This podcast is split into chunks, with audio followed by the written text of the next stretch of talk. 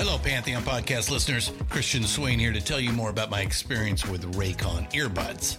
Our family now has three pairs of Raycon earbuds around the house, and my wife just grabbed a pair of the Headphone Pros to replace some headphones from a company that was double the price. And yes, she loves them. Now, if you haven't pulled the trigger on a pair of Raycons, or even if you have, but you're in the market for another pair because they're just that good, well, now is the time to check them out because they just launched their upgraded model of the best selling everyday earbuds. With Raycon's upgraded everyday earbuds, now you also get active noise cancellation, ergonomic design, and multi point connectivity that lets you pair with two devices at once. New quick charge function, three customizable sound styles, plus awareness mode. Available in a variety of vibrant new colors to complement any and all skin tones. I even have a pair of earbuds in a cool green color. I have tried just about every earbud known to humankind, and these Raycons are fantastic. Seriously, if you've been wanting to check out Raycons, there truly is no better time. You're going to ask yourself why you didn't check them out sooner, and Raycon offers a 30-day happiness guarantee. So, what are you waiting for? Go to buyraycon.com slash Pantheon today to get 20% off your Raycon order, plus free shipping. That's right, you'll get 20% off and free shipping at buyraycon.com slash Pantheon. Buyraycon.com slash Pantheon.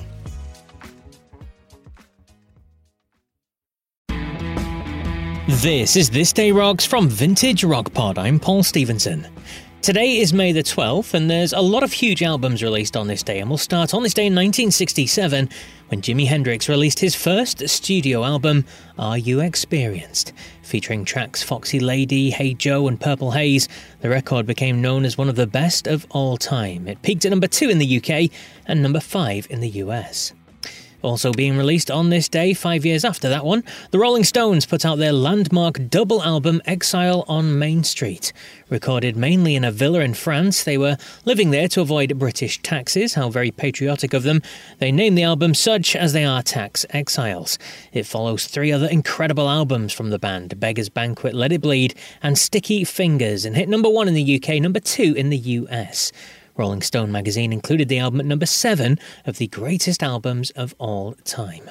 A couple of Pink Floyd stories too, as well, many years apart. On this day in 1967, at Queen Elizabeth Hall in London, the band introduced an early version of quadraphonic sound, using a device to pan sound around the venue. They also used bubble machines, which bizarrely got them banned from the venue as the bubble and its liquid kind of stuff damaged the carpets. Naughty, naughty. And then, fast forwarding many years to 2011, David Gilmour and Nick Mason joined their former bandmate Roger Waters on stage at the O2 in London.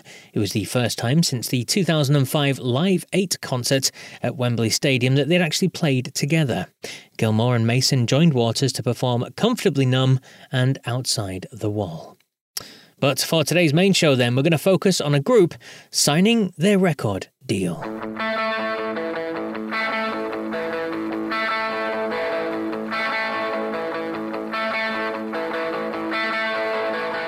Yes, on this day in 1977, the Sex Pistols put pen to paper again, this time with Virgin Records.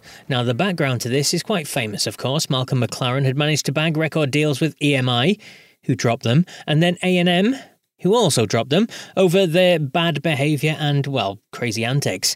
Richard Branson takes a punt on the out of control punks, though, and paid them £15,000 and promised to release God Save the Queen in time for the Silver Jubilee. The band released Nevermind the Bollocks, Here's the Sex Pistols, and the rest is history. It's a landmark record and a landmark time in British music and culture and society, really. Now, I interviewed Sex Pistols' original bass player Glenn Matlock, the guy who had a hand in writing most of their songs, and who left to be replaced by someone who couldn't even play an instrument, but that didn't really matter, did it? Anyway, I spoke with Glenn on episode 80 of Vintage Rock Pod earlier this year, and here's a short clip talking about how they came up with their musical style. Let's go back to the, the, early days then, in the rehearsal room. I mean, what was it like coming up with the songs? Because you were doing something new, it was different. You weren't just trying to be the next, I don't know, insert band name here. So, what was those early days like in the, in the room? Well, I, I, I think the one thing that the Sex Pistols knew for definite was we knew what we didn't want to be. right? We knew what we didn't want to sound like. but we was going to do it anyway. And it just kind of came out through happenstance, all our different sets of influences. You know, I like the pirate radio stations and the earlier beat kind of groups, you know, like the Who and the Kinks and the Yardbirds and the Small Faces, my big favourite band back then. And then all the Tamla Motown stuff. Paul liked some of the Tamla Motown stuff and like Roxy Music and things, Bebop Deluxe and things like that. Steve was in love with the New York Dolls and Johnny Thunders, and John hated all that and liked. Um, Captain Beefheart and Can and Van der Graaf Generator. I hated Van der Graaf Generator. Hawkwind was all right. But anyway, there was all these different influences going on, and it all added up to the ingredients for what became a very rich bouillabaisse or stew. And although the music came out quite simple, um, there's a lot going on behind it. And I'll be back tomorrow with more on this day rock goodness. So until then, take care.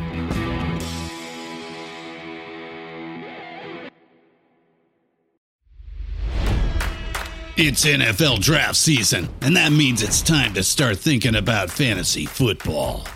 FantasyPoints.com features industry leading experts and prognosticators using proprietary hand charted data to help you score more fantasy points. FantasyPoints.com is the place to go for whatever kind of fantasy football you play. Whether you play fantasy football, daily fantasy sports, or do a little bit of everything, Fantasy Points has the meticulously researched content to guide you to victory.